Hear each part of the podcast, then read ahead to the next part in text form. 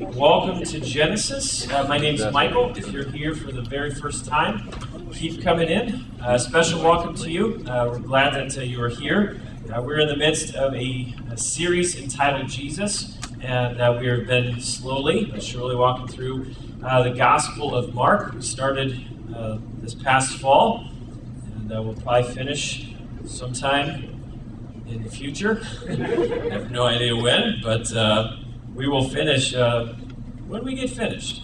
Um, hey, tonight is uh, last week we had the opportunity to hear uh, about life groups. There were some folks who were uh, shared their story as it relates to life groups, and uh, just so you know, life groups are our smaller communities of men and women who are getting together and learning, as it's called, learning how to do life together, learning how to serve together, learning how to encourage one another, learning how to study scriptures uh, together, to pray for one another, uh, to invest in one another. So um, uh, tonight uh, we are doing our summer life group sign up. We do things on a trimester basis. So every 12 weeks we start a new series of life groups. So tonight you'll have the opportunity to sign up for a brand new life group. So I think there should be a brochure on your chairs uh, that highlight the different life groups. It kind of highlights what life groups are, uh, kind of the heart behind life groups, and um, the different life groups that are being offered. Uh, on every other chair was a postcard. Uh, men, if you want to go ahead and pick that up, just the fellas, it's a, heart, a card that says Igniting Hearts of Prayer. That is not for you, so pass it along to a woman.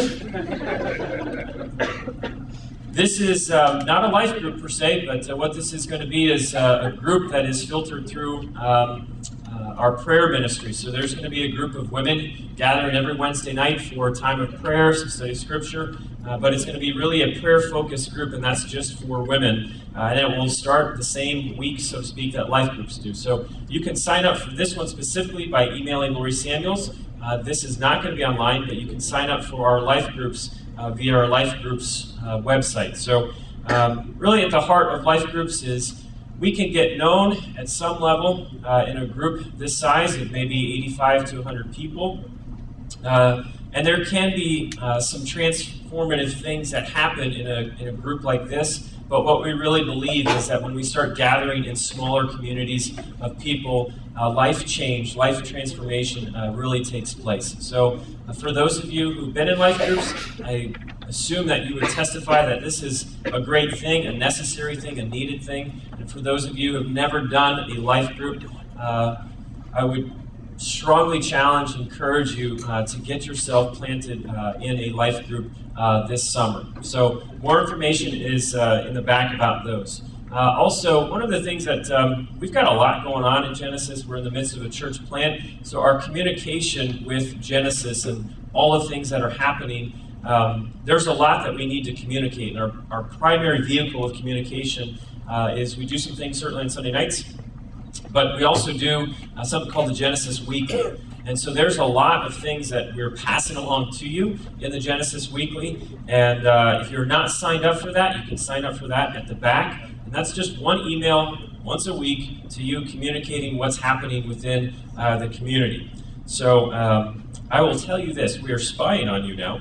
Um, very big brotherish. I don't know if you want to know this, but I'm going to tell you.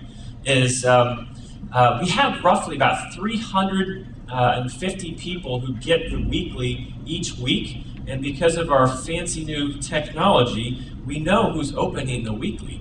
So there is roughly only about 80, 85 a week who open that. Uh, and for some strange reason, there's a lot of people from New Hampshire who open the weekly. There's a lot of people from California, uh, some from Texas. Not even sure who these people are, but uh, read what's happening here. So, uh, all of this to say, we really want you to um, uh, open that so you can find out what God is doing within the community and certainly what's happening uh, within the church plant. So get connected through uh, finding out uh, what's what's taking place with Weekly.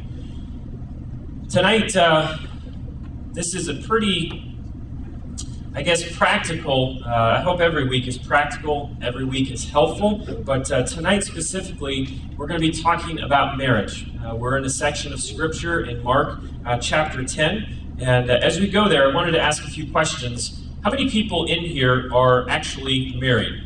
And raise your hand, be proud. All right.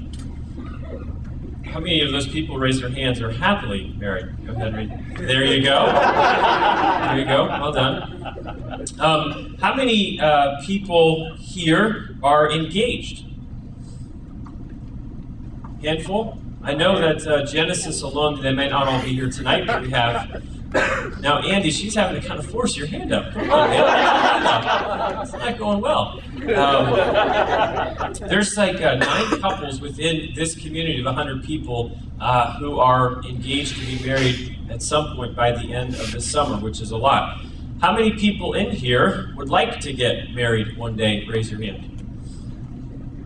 Come on, raise your hands and be proud, would you? All right, keep them up. Keep them up. Maybe take a look around the room. Something unique might happen uh, here tonight. Now, sometimes statistics are not uh, very helpful, um, but when I consider um, some statistics as it relates to marriage, um, it's very saddening, actually, because uh, some of the numbers, uh, statistically speaking, um, are a bit depressing, a bit discouraging. Uh, roughly 70% of men and 60% of women uh, at some point in their marriage will commit adultery, uh, meaning sleep with someone other than their spouse. Um, that is a phenomenal amount of, of people. That's math is pretty easy. Seven out of ten men, six out of ten women will physically uh, cheat on their spouse. Uh, it's hard to actually get an accurate number of what the divorce rate is because it's somewhere between 50 and 60 percent. But uh, somewhere between that number, 50 to 60, uh, marriages will end in divorce.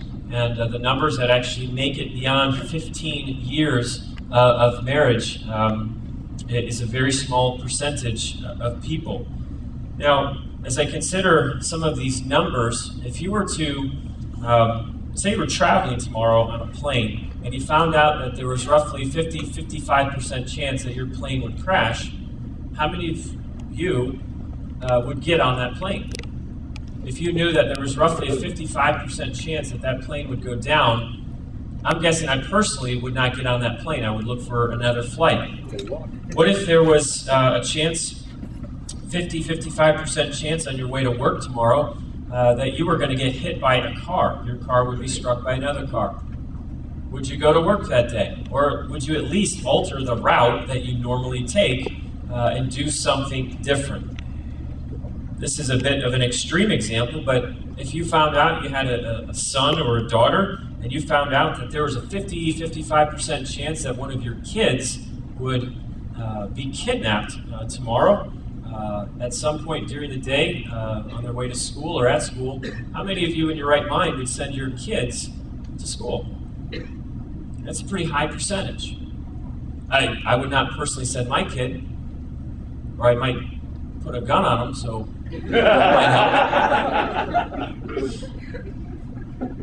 And if that's at all true, that 50 55% of marriages end in divorce, how many of you who are here and single, are here and engaged, would actually want to get married? if there's really 50 55% chance that it just won't work for you, how many of you would do that? Tonight, we're going to be talking about marriage in, I hope, what will be a very practical and helpful way. One of the things that uh, I'm going to hopefully preach a very short message uh, because one of the things that uh, I want you to do uh, is I want to hear your questions. And uh, tonight, usually in church, you're told to turn off your cell phone. Not tonight. You get to use your cell phone. And uh, what we're going to be doing starting now is uh, as I'm sharing some things from Scripture, specifically Mark chapter 10, uh, if you have questions uh, about marriage, uh, about divorce, about remarriage, about singleness, uh, about intimacy within marriage, these are the things that Jesus is going to be teaching about tonight. Um, uh, at the end of our message and before we continue in worship, uh, Kyla is going to come up here with me and we're going to field uh, just on the spot whatever questions that are pressing on your heart. These are questions about marriage, so don't break out any questions about like Leviticus chapter 20 or something. So keep your questions limited to uh, what we're talking about tonight in, in regards to relationships and marriage. Uh, in order to text message your questions in, I think it's on the screen behind me of what you need to do. You actually text that certain number, 99503. That's the number you send your question to. And before you type out your question in your text message, make sure you put Genesis, space, and then your question. So that will stay up there uh, while we continue on. Um, please send. No questions are off limits um, in regards to marriage. Uh, so please, uh, as we're as I'm talking and sharing and walking through Scripture, uh, please pass along your questions as it relates to marriage and and that relationship. Uh, before I jump into, I'm going to go through this pretty quick because I do want to spend as much time on your questions as we can. Um, I want to share some just thoughts as a way of introduction about marriage. And the first thought that I uh, want to communicate to you is this is marriage is God's idea, not man's. This was not something that man created and came up with this clever idea of, hey, you're a man, you're a woman, this let's get together. Uh, this was God's design. And if you go all the way back to the beginning in Genesis chapter 2, uh, starting at verse 20, it says this So the man uh, gave names to all the livestock, the birds of the air, the beasts of the field. But for Adam, no suitable helper was found. And so the Lord, God, caused the man to fall into a deep sleep. And while he was sleeping, he took one of the man's ribs, closed up the place with flesh. And then the Lord God made a woman from the rib he had taken out of the man, and he brought her to the man. And I want you to know, we were unconscious when this happened. God did not need us, so to speak, as it was uh, relating to, uh, to woman. He brought her to the man.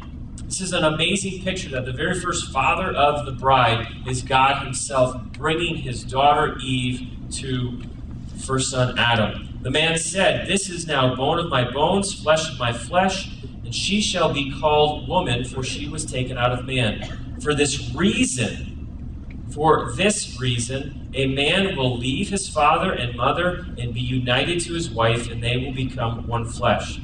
Just goes to the point that marriage is God's idea, not our idea. And so, as you consider that, if it's God's idea, that means God has a plan, God has a purpose, God has a will for marriage. And as you are in marriage or considering marriage, a big question to consider is whose design will you pursue in marriage? God's design, God's way, God's purpose in marriage, or will you pursue man's? I've already given you some overwhelmingly saddening numbers about what happens when we follow man's purpose in marriage. It doesn't go well. The second thing I'd share with you is marriage is not the goal in life. I know that there are typically the message that's communicated to uh, people who are single is that you are second rate. You're JV. You're a second class citizen if you do not have a spouse, a husband, or a wife. I want to tell you that marriage is not the goal in life. When Jesus was asked, What's the greatest thing that I could give myself to? Jesus didn't say, Marriage. That's the biggest thing that you can ever accomplish in your life is find yourself a spouse. If you've done that, you've accomplished absolutely everything. So, marriage is not the goal in life. The goal in life is that we would know the God that created us, that we would be in relationship with Him. And Jesus Christ made that possible. The goal in life is that we would know and love God and that we would love people. That's the great commandment. Love God with all your heart, soul, mind, and strength and love your neighbor as you love yourself. Marriage is not the goal. I know in the culture we live in, that's the message that's communicated. If you're single, you have a disease. It's actually interesting as you consider marriage, uh, especially the Apostle Paul, he really leans towards uh, actually being single and counsels people. I would encourage you not to get married. And his line of reasoning towards marriage is if It's better for you to be married than to burn with passionate lust. So basically, if you can't control yourself, you might as well get married. But I wish that you were like me. I don't think anyone would look at Paul or any of the prophets or would look at Jesus and say, yep, those guys, they weren't varsity.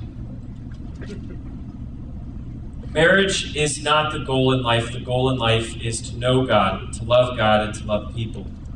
Marriage should be seen, number three, as a gift, not a curse. One of the hard things uh, for me sometimes being around other married people is they knock marriage. It's the old ball and chain jokes that somehow their life is worse off because they're married. Marriage is an incredible gift from God, it's not a curse.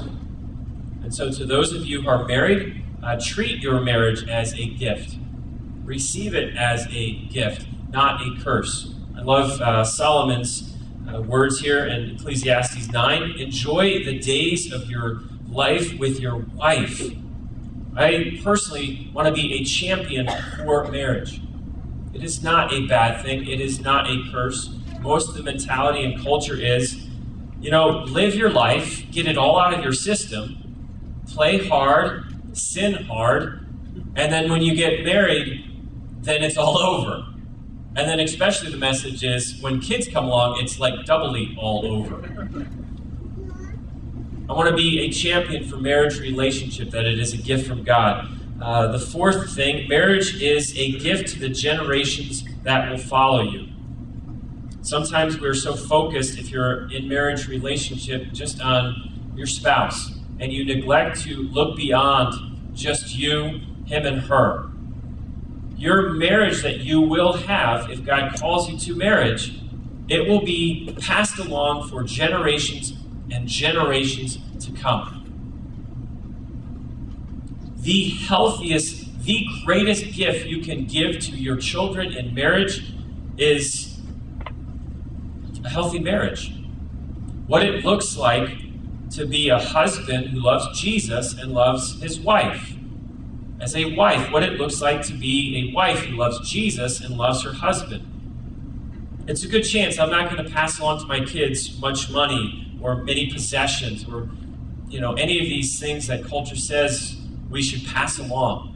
But if I can pass along to my sons what it looks like to love Jesus and to love their mom, that will have an impact on how they treat their spouse. And their kids will be impacted by that. Learn to live beyond just yourself and think generationally. I personally want to pass down to my sons so that they will pass down to their sons and daughters and their sons and daughters the gift of a healthy marriage. Number five, marriage is a picture of the relationship that Jesus has with the church. This is a mystery. Even the Apostle Paul says that in Ephesians 5. This is a profound mystery, but I am talking about Christ and the church. Your marriage, to those of you who are married, to those of you who are engaged or will get married one day, your relationship that you have, it will either be a picture of God at work in you, God at work in this relationship, or a relationship that is utterly void of God. And in a culture of we live in where 50 to 55% end in divorce, if you're a Christian, if you're a follower of Christ, your marriage should model something of hope. It should inspire people. Why? Because we have an answer to what a healthy marriage looks like, and that's keeping Jesus as the, the cornerstone. This is the last way of introduction. This is an important one. Marriage and the marriage bed is to be honored. We live in such a sex craved culture where there are many husbands who are bringing other women into their bed with them. Maybe not physically and literally, but mentally. Because it is so accessible out there that we do not honor the marriage bed because we don't guard our minds, we don't guard our hearts, and we violate the marriage bed. And the author of Hebrews said, marriage should be honored by all. So, for those of you who are married and those of you who are single, how do you honor marriage. If you know people who are married, pray for them. Pray that they would have a rock solid marriage. Pray that Jesus would be the, the, the focus, the center point of the relationship.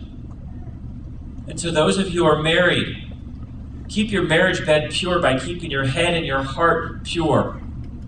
It's a scary number to consider that 70% of the men in here who are married or will get married, statistically speaking, will commit adultery. Honor marriage and honor the marriage bed. Jesus in Mark 10 is encountered by a group of Pharisees who don't like him that much. They want to test him. And remember, the Pharisees, ever since Mark 3, they are bent on killing Jesus. So anytime we are encountering the Pharisees, um, they are trying to trip Jesus up. Uh, they're trying to manipulate, and they come to him um, in this passage, Mark chapter 10, trying to test him, so to speak. So this is, I'm going to read uh, a few verses here. This is Mark chapter 10. It should be on the screen if you want to flip to your Bibles. Verse 1 Jesus then left the place and went into the region of Judea and across the Jordan. And again, crowds of people came to him. And as was his custom, he taught them. Some Pharisees came and tested him by asking, Is it lawful for a man to divorce his wife? Is it lawful for a man to divorce his wife? Jesus responds in verse 3 What did Moses command you? He replied. And they said, Well, Moses permitted a man to write a certificate of divorce and send her away. And I love Jesus' response. It was because your hearts were hard that Moses wrote you this law, Jesus replied. But at the beginning of creation, God made them male and female. Jesus is trumping their argument by going back to the very beginning of time and saying God has a design, a plan, a purpose, permanence in marriage. Because your hearts were hard, Moses wrote you this law. But at the beginning of creation, God made them male and female, and for this reason, a man will leave his father and mother and be united to his wife. And the two will become one flesh. So they are no longer two, but one. Therefore, what God has joined together, let man not separate. It goes on in verse 10 When they were in the house again, the disciples asked Jesus about this. He answered, Anyone who divorces his wife and marries another man commits adultery against her.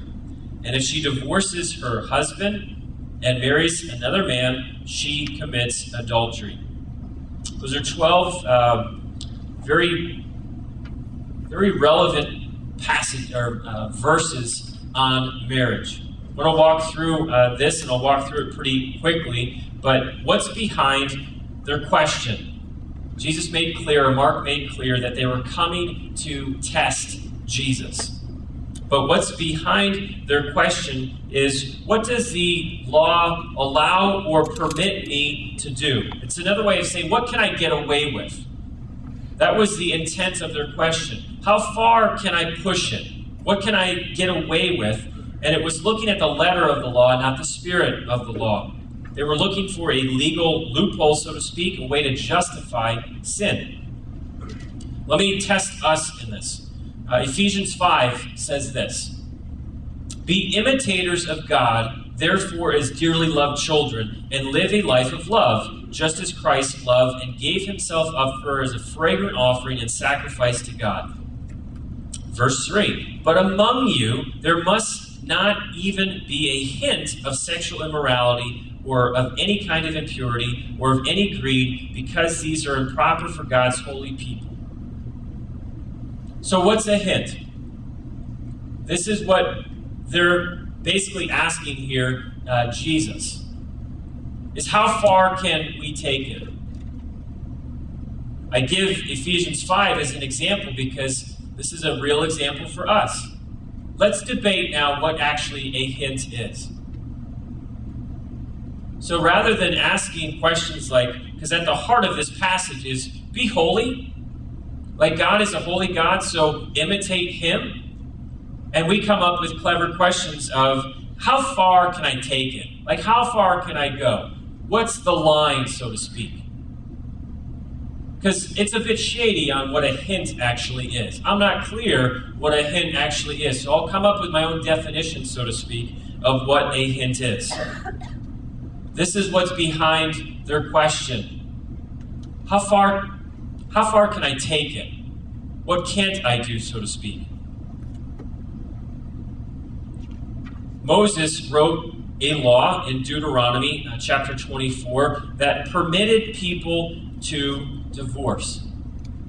Deuteronomy chapter 24, verse 1 says this If a man marries a woman who becomes displeasing to him, let's just stop there. Because what was happening was, say, um, Kyla and I lived back in the day, about 4,000 years ago. She cooked a, a meal and it wasn't up to Chipotle standard. that displeases me, so she's gone. Why? Because that's what the law said. So men in the day were throwing away their marriage vows, throwing away women with anything and everything that would become displeasing to them. And why Moses wrote this law was to protect women it's hard for us to understand, maybe, but women were nothing more than property back in that time. And if a woman did not have a certificate of divorce, she was as good as dead. Literally, she would be on the streets. She could never marry again, could never be taken care of again. Typically, women who did not have a certificate, a legal document saying that she was divorced, they would be given way to prostitution and things of the like because there was just no way to be provided for. So Moses was not giving permission per se, he was giving uh, boundaries, so to speak, of if you are going to divorce, you must give her a certificate of divorce so she will be provided for and protected. So the point being, Moses gave instructions on divorce, but he does not endorse uh, divorce. Jesus' response is pretty clear. He's bold, he's very, uh, has conviction, and he says, You want to know why? Because you have hard hearts. You are a rebellious people. And when your heart grows hard towards God, rather than embracing His way, you choose your own way. And as soon as your heart becomes hard towards God, you neglect his way in favor of yours. And if you have a hard heart marriage towards God, guess what's next? A hard heart towards your spouse. And a hard heart towards your spouse is death. The second your heart begins, reaches, it's just hard. It's a rock. Things like grace and mercy and compassion and forgiveness are no longer a reality, and divorce is the only option. Why? Because your heart's hard towards God and your heart is hard towards your spouse. I do want to be clear in this passage. Jesus is makes clear that God's plan for marriage is permanent. Moses wrote that law to protect because men's hearts were sinful and they were hard and women were being neglected and abused. And to care for and to take care of women in that category that's where that law was coming from. Jesus doesn't want to talk about divorce. They're engaging him on a conversation about divorce. Jesus now takes the conversation towards marriage. And he goes back and says, But at the beginning, God had a design, a plan, a purpose for marriage. And I've already read the Genesis chapter 2, uh, verse 21, 22, 23, 24. There's four words, and I, I share this uh, throughout marriage counseling. There's four key words in that Genesis passage. And the first one is receive. Anytime God gives you a gift, you can receive it or you can reject it. God brought forth woman from man, and he brought woman to man. At that moment in time, Adam had a choice. Will I receive what God is bringing to me? What I love, he had no clue who she was. There was no dating, there was no courtship. There, he didn't know her personality, her likes, her dislikes. He didn't know her temperament. He knew nothing of this woman except if she is from God, it must be good. And the beauty, the first recorded words of man is in Genesis chapter 2, where Adam breaks forth in the Hebrew language, breaks forth in song. He sees her, now bone of my bone and flesh of my flesh. That's a song that he sang. After looking at hairy beasts with tails for however long, finally, someone that I can relate to, someone that I can connect with, someone that I could be one with, someone that I could share a heart, a life with. And he breaks forth in song. So the first key thing in marriage, receive. And the danger is what happens when you stop receiving your spouse as a gift from God? You start rejecting her or him. The second you stop looking at your spouse as a gift from God, wow, resentment and bitterness creep into this relationship.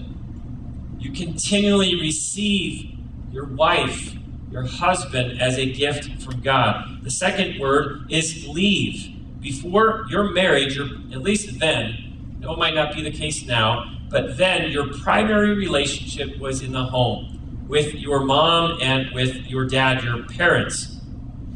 So the basic word of this word leave is to depart, to abandon, to lose. When you get married, you leave that primary principal relationship that you were dependent on physically, emotionally, spiritually, and a new family is being formed. And you don't do so half heartedly.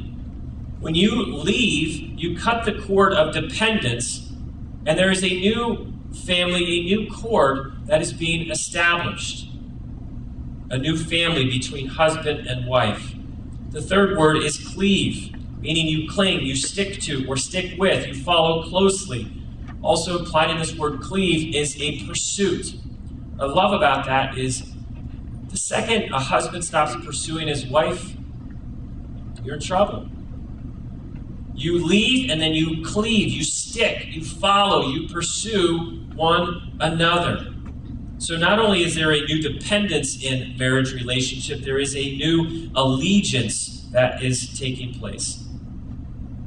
The last word is oneness, meaning you're one, same, single. And this word oneness is the same word that Moses uses in Deuteronomy chapter 6, verse 4, when he says, Hear, O Israel, the Lord our God, the Lord is one. There is diversity in the Godhead God the Father, God the Son, God the Spirit, but there is unity, there is oneness.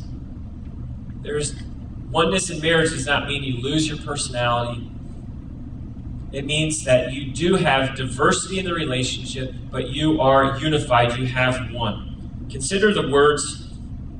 This is from an author who wrote uh, a great book, a great read on uh, the marriage relationship. Consider how people describe marriage broken, shattered, split up, separated, divorced, distant, picking up the pieces of what remains. Is there any talk of there's oneness? There is oneness in this relationship. There's unity in this relationship. And the beauty of the unity, that the oneness, you know what happens when there's oneness? There's no shame. I love Genesis chapter 2, verse 24. The man and his wife were both naked, and they felt no shame. There's no shame or embarrassment, no covering up, pretending, mask wearing, total acceptance. This is not just a nakedness, physically speaking, although that's part of it, but to be emotionally naked, to be spiritually naked and to know that your spouse, husband, or wife embraces you. I'm going to fly through this list very quickly and get to the questions that you have. But what was on my heart to share with you, and I'm going to do it quickly, is guarding oneness in your marriage. There is a receiving of your spouse, there is a leaving, a dependence on your spouse, husband, wife. There is a cleaving and a allegiance being formed, a pursuit of one another, and fourthly, a oneness, because so many marriages lack oneness, unity, where you are truly naked with one another and feel no shame. I wanted to give you some observations on uh, oneness killers, so to speak. First one is this already alluded to it, but sexual impurity. You want to kill oneness, invite sexual sin into your relationship. You want to kill oneness, uh, invite pornography into your relationship. You want to kill your oneness, invite another woman or another man, physically, emotionally, mentally, into your relationship. Quickest way to destroy unity is allow someone else in. It's very easy to do. It happens very quick. There are so many marriages that are devastated by sexual sin. It will absolutely rot your heart, your mind towards your spouse.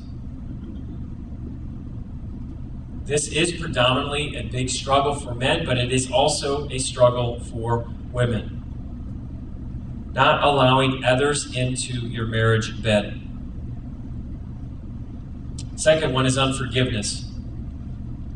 Colossians 3, chapter 3, verse 13 just says simply, Forgive as the Lord forgives you. When you don't forgive your spouse, let me just put it this way there is nothing that you should never forgive your spouse of.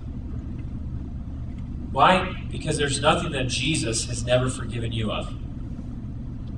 And the command to Christians, especially in the context of marriage, is forgive as you have been forgiven. Second, or the third killer in marriage, so sexual impurity, unforgiveness, and I'll put this one just as communication. When couples just stop talking to each other, communication is listening and sharing.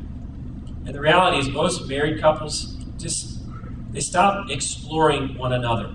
They get to the end of each other. Me personally, I've not gotten to the end of my wife yet. There is more to discover about Kyla because God is still working in her life. Most people in marriage, they run out of things to talk about, so the most exciting thing to talk about is what movie they're going to get a blockbuster this weekend, or what color they're going to paint the living room. Lack of communication, lack of investing in asking questions, listening, engaging one another is a oneness killer. Intimacy is the fourth one, or lack thereof. Intimacy deals with knowledge. I know that when we think of intimacy, we immediately think of sex and being naked together. In Genesis chapter 4, verse 1, when it says Adam uh, lay with his wife, Adam knew his wife. He was intimate with his wife yada. That's the Hebrew word for intimacy, and it means knowledge. That we have knowledge of one another. And what happens a lot in marriage is husbands only want physical intimacy. And so they say to their wives, I only want part of you, I don't want all of you. I just want the physical, I just want the sex. And wives also can say, I don't want you physically, I just want you emotionally. I want a heart connection. And so they say to their husbands, I don't want all of you, I just want part of you. And God's design in marriage is that we would have a complete, a total intimacy, both physically, emotionally, spiritually, relationally, mentally, that we would truly be known. And the result of healthy intimacy, God centered, Jesus centered intimacy, is naked and feel no shame. The fifth oneness unity killer is time. There are people who spend more time on Facebook, the internet, and television than they do with their spouse. They invest more time into things like that. They know more about the storyline, so to speak, of any popular television show than they do know the storyline of their wife or their husband if you do not invest time into your marriage relationship, you will not have oneness. Is there anything in life that you could ever neglect and it would ever turn out well?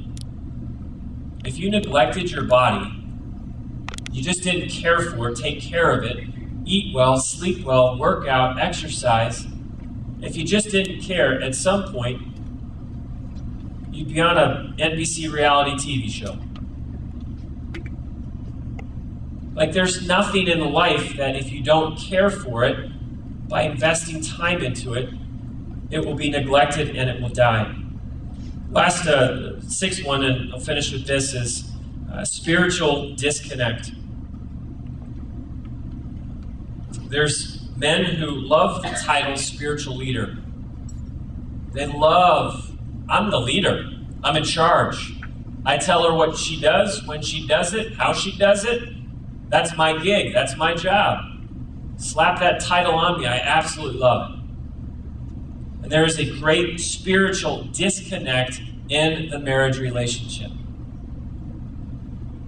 I'll give you this very quickly is there's a lot of men who know how to be spiritual, but they don't know how to lead.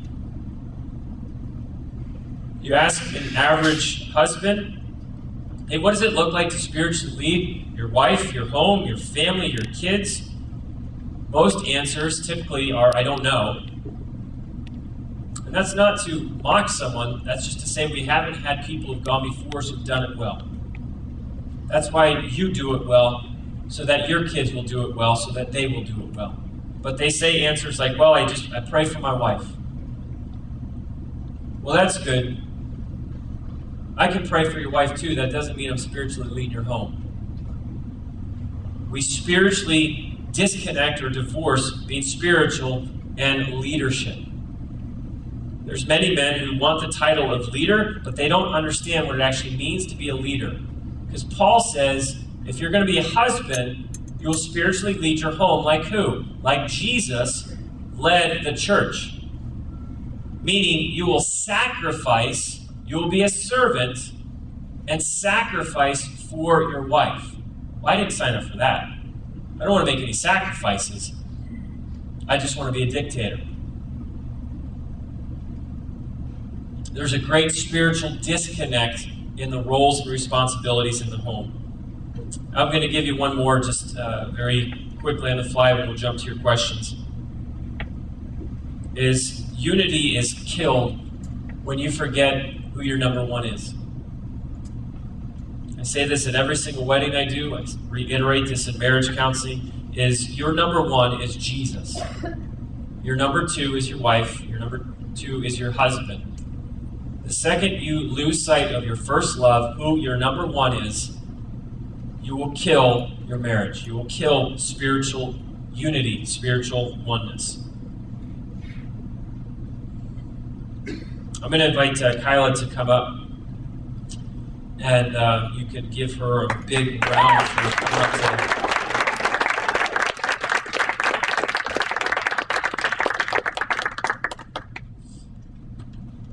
Hello, Kyla.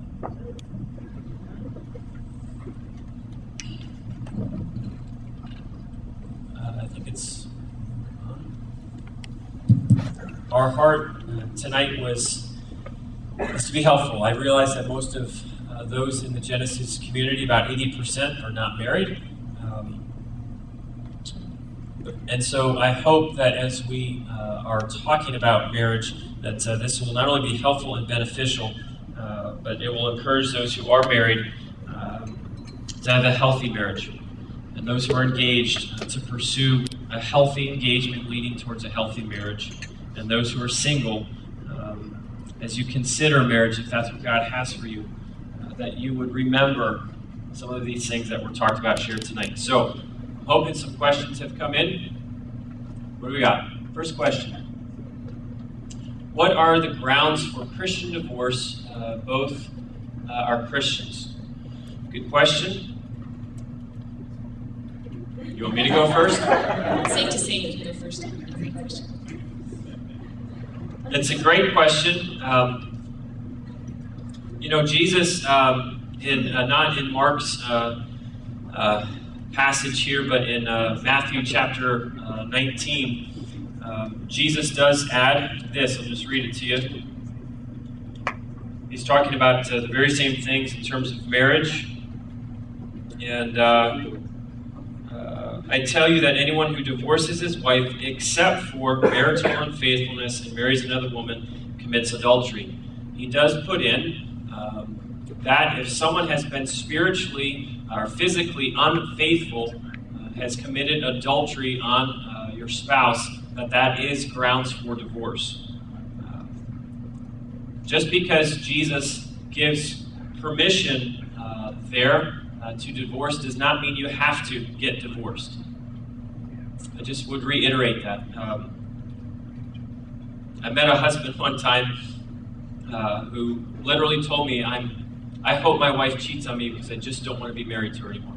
So his heart had grown so hard towards his spouse that he would rather have his spouse cheat so he could check off that box. Well, she cheated, so I can go. God's heart is for marriage that it would be permanent.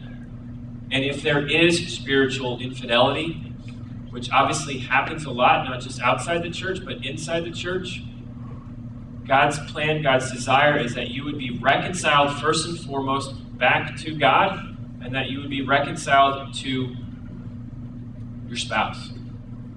Kyla and I have never um, uh, gone down that road, and by God's grace, uh, we will never go down that road of spiritual infidelity. But I hope uh, if it ever happened, and that happened from Kyla's perspective to me, I would be able to uh, be incredibly gracious and say, I love you, I forgive you, we have a lot of work to do. But my heart would be to restore uh, that relationship. And by God's grace, I can do that. So please do not take what Jesus says in Matthew 19, verse 8 or 9, um, as your escape clause. Always pursue reconciliation, always pursue forgiveness and grace. And I know, especially in the culture we live in, what is spiritual adultery? What is physical? Um, because there's been times where people have said, you know, what if your husband is just beating his wife? Does that count? What if he's mentally or emotionally cheating on his wife and having an affair of sorts uh, with another woman? Nothing physically has ever happened. Is that grounds for divorce? Women have asked before, my husband is looking at uh, pornography. That's grounds for divorce because he's cheated on me by allowing that crap into his head and heart and consequently into our marriage. I'm raising more questions than I'm giving you answers for right now. Um, but I, the question is uh, for divorce, both are Christians. Pursue reconciliation. Always pursue reconciliation. And uh, when you think you're done pursuing reconciliation, pursue it some more. I guess I would add that um, one thing we know that the Bible says is that God hates divorce. Um, there may be a legitimate escape for you out of marriage, but it's not one that God's pleased with. And if I, we know one thing about God is that He specializes in taking broken, messed up things that look beyond hope and redeeming them and turning them into something beautiful. And just as in with every situation that we find ourselves in at in in life, what we need to be asking all the time is how can I most glorify God in this situation or that situation? And in a situation like this, I would say the most the thing that would be most glorifying to God is pursuing reconciliation, like what God what Michael was saying, and allowing God the chance to demonstrate His power. Um, I can't even imagine how difficult that would be going through, working through infidelity, you know, a problem like that, that would require um, more strength than I have on my own. And it would be a witness to the world around us of God's power at work because it would be something beyond what I could do in my flesh. And probably the, um, we uh, know of a marriage that has survived infidelity, and it is probably the strongest marriage, the most beautiful testimony to God's grace and his power that I've ever seen, and it is because they chose not to give up and they chose to work through. It wasn't easy. There was a lot of hard years, a lot of pain, a lot of um, consequences from what had happened. But their marriage now, uh, years and years later, is in a place where it is glorifying to God, and it is a testimony to His power. Uh, what do you do when one person is a Christian and the other is not, and things aren't going well? Good question. Um, you know, one of the things that uh, uh, the scriptures uh, make clear is that uh, in marriage, that if you are a Christian, that uh, Paul talks about that we would be equally uh, equally yoked in marriage. That means we would be married to other people uh, who have like mind, like heart as it comes to um, the marriage uh, relationship. So, if there is a, a context um, for you, what, what verse are you looking up? Okay. Kyla will read the verse. See? This is good. She's like tracking. Um, gives a picture of uh, what to do in that situation. If there is a marriage that's just not going well, uh, if you're the Christian, um, continue to love your spouse, husband, or wife in a way that they would see the gospel at work. Not standing in condemnation or judgment of them, but standing in a way to love them uh, with the gospel.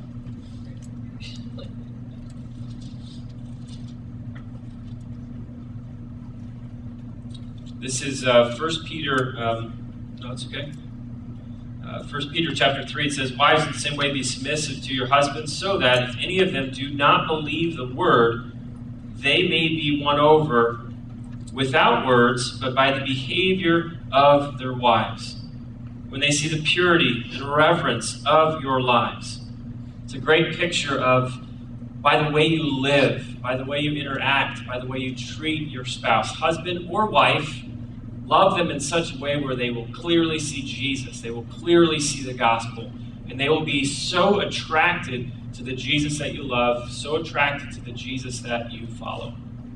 And, you know, the Christian in this scenario, if um, you commit yourself to just following hard after Jesus and loving Him with all your heart and then loving people as He commands you to, you know, um, no matter how people treat us, and we never have an excuse to sin we have to continually walk with the Lord and love people the way He calls us to, and to forgive the way He calls us to. And so, if you're in a relationship and you know the Lord, um, it doesn't really matter how the other person is treating you. The our sinful nature wants to shout out, "But I want my rights. I want somebody to love me and take care of me and respect me." And um, those are valid things that we desire, but it is not an excuse for us to treat our spouse poorly regardless of how they're treating us, we can walk with the Lord and we can obey Him and love as He commanded us to love. That's good. If you wait until marriage to have sex, how will you know if intimacy will be there once we are wed? It's a great question. Um, and really, um, people who are having sex uh, before marriage are shortchanging um, uh, intimacy meaning they the only concept that they have of intimacy is in a sexual relationship. And so, uh, meaning if they're sexually speaking not compatible, that there is no uh, opportunity or chance for being intimate. And why I share all of that is to say we have a very messed up view of what it means to be intimate with somebody. Uh, intimacy does have to do with the physical, sexual relationship, but there is just so much more to that. Uh, as I talked a little bit uh, before um, uh, about uh, intimate relationship, you can be naked with anybody. That doesn't mean you have intimacy. You can have sex, and people do, with anybody. That doesn't mean you have intimacy. Intimacy, intimacy is formed first when you have relationship with Jesus, and intimacy is when you have a physical, spiritual, emotional connection. Why I say Kyla and I have intimacy together is because there are things that she knows about me that I'm thankful that no one else on this planet knows. She has knowledge of, of me. That's why we have intimacy together. I don't know if there's. Yeah, I just think that, you know, probably underlying that question, the culture around us has created these unrealistic expectations of what sex and intimacy will be like. And first thing you need to do is kind of try to renew your mind and get those uh, false ideas of what it will be like. You know, sex on your wedding night is probably not going to be the best sex you ever have, but it it comes. What is great about it is that you're in a relationship where there's safety and security that comes from that commitment of knowing this is the person I'm going to spend the rest of my life with, or at least the rest, you know, one of our lives with. And that is where, in that safety and security of that commitment, that is where you can know each other and you can learn together. And that is how it's guaranteed that it will, you know, that the intimacy will be there. It will be there if you make that commitment. But I think that we just need to renew our minds as to what that's going to look like because media is bombarding us constantly with false images of that. It's uh, giving parts of yourself away. You want to know why you don't want to have sex before marriage? And I don't want to just say sex, I want to talk about purity, no hint of sexual immorality among you, uh, is because we give parts of ourselves away that are reserved for only your spouse. Uh, so that by the time you get married, you've given away so much of yourself, there's nothing left to give to her or to give to him. So you guard your purity so that on that day, you are giving all of yourself to all of her, all of him um, in that intimate way. Uh, will God ever come between a marriage by putting a calling on my wife that he didn't put on me? Uh, what do we do? Um, that's a good question. Um, interesting question. Um, you know, it's hard to um, God ever come between a marriage? I don't think God would ever come between a marriage, so I would say no uh, to that first part of the question. Uh, is there potential confusion of call? Absolutely. So, will God ever come between a marriage? No. God brought you. I mean, this is what um, uh, Mark says in uh, Mark chapter 10, uh, what we read uh, tonight. Mark chapter 10 says, Therefore, what God has joined, let man not separate. So God has joined you in oneness and unity. Uh, so, no, God would not come between a marriage. Uh, but could there be confusion of call? Uh, yeah, absolutely. I mean, there was uh, a time before uh, we got married when I was pursuing Kyla, and uh, she sensed very strongly that she had a call to overseas mission. She was living in Albania for about two years. And one of a difficult question that I had to ask her uh, was, will you consider um, rethinking that call? Uh, because I'm not called to go overseas, but I feel called to be with you uh, in America. Um, and uh, and that was a very difficult question uh, to to ask of Kyla because she was very passionate about what God was doing in her life and what God was calling her to do in her life. I think one of the things that uh, we've prayed through over the years is that God would give us a call, that God would give us a shared dream, that God would give us a shared vision, a shared passion uh, for what He would have us do with our lives. We don't see ourselves as two, but one, and uh, that has been a prayer that uh, God would use us as one one passion, one heart, one mind, one soul, one call, one dream, one vision. Uh, that's something that you need to seek the Lord on. I had a friend back in uh, post college days, had a dad who was convinced that uh, he was called to missions. So he abandoned his family and said, I'm going over to India and I'm serving as a missionary. That's what God's told me to do. And uh, left his family, uh, his two sons and his wife. And his sons grew up hating God and uh, hating the family dynamic because his dad said, Well, this is what God's told me to do. I think he missed his call. We are first called to uh, love Jesus. Uh, I, I sometimes get confused. My first role is to be a Christian, second is to be a husband, to be a father, and then to be a pastor. Uh, if I ever start putting ministry, the church, before my marriage, I'm in sin. I am absolutely in sin, and there have been times where I have had to repent of that, ask Kyla to forgive me uh, for that. But uh, to ever put that is to, Jesus says, I will love the church, I will build the church, I will take care of the church. So I don't need to do that, Jesus will. So I don't know if that helps, but. And I guess I would add, since the question is saying uh, that the wife has a call, um, I would say that as a wife, um, once you enter into a marriage relationship, you do have a call on your life, and your primary ministry um, or calling in your life is to minister to your husband. And um, so, and that is what God would first and foremost call you to is to, to be a helpmate, to be a helper, a support, um, to minister to your husband, and then to children, if you, as you have children, then to children. So I would say that um, looking into the call, if it's calling you away from your husband and t- taking you to a place where you're not able to minister to him, to support him, to be his helpmate, then I would say that you do need to re look into what you're saying is call. All right, well, it's getting pretty late, so uh, we'll do maybe this question. Uh, if we are fighting before marriage, will it get better after we become one? Uh, No. next. Um,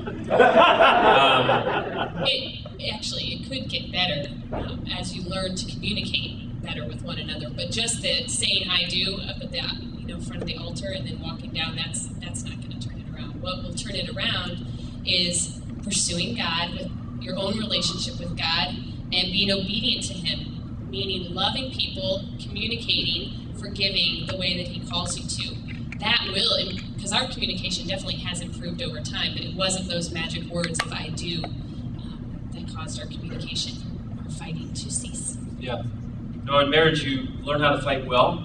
And um, uh, I think actually Derek uh, was here a few weeks ago, uh, said it's typically the, the conflict, adversity, so to speak, that brings marriage uh, relationship, that marriage bond uh, closer, which I wholeheartedly agree with. But to the people who feel like, gosh, once we get married, this will this problem will be taken care of. It will only be amplified. It will only be amplified. And so, um, if you see red lights, yellow lights in uh, the engagement, slow down, stop, pay attention to those flags that might come up, um, that might be God's way of trying to get your attention to say, "I'm not in this. I'm not in this," and uh, be okay with that. Thanks for your questions. I'm sure there was uh, many more uh, questions.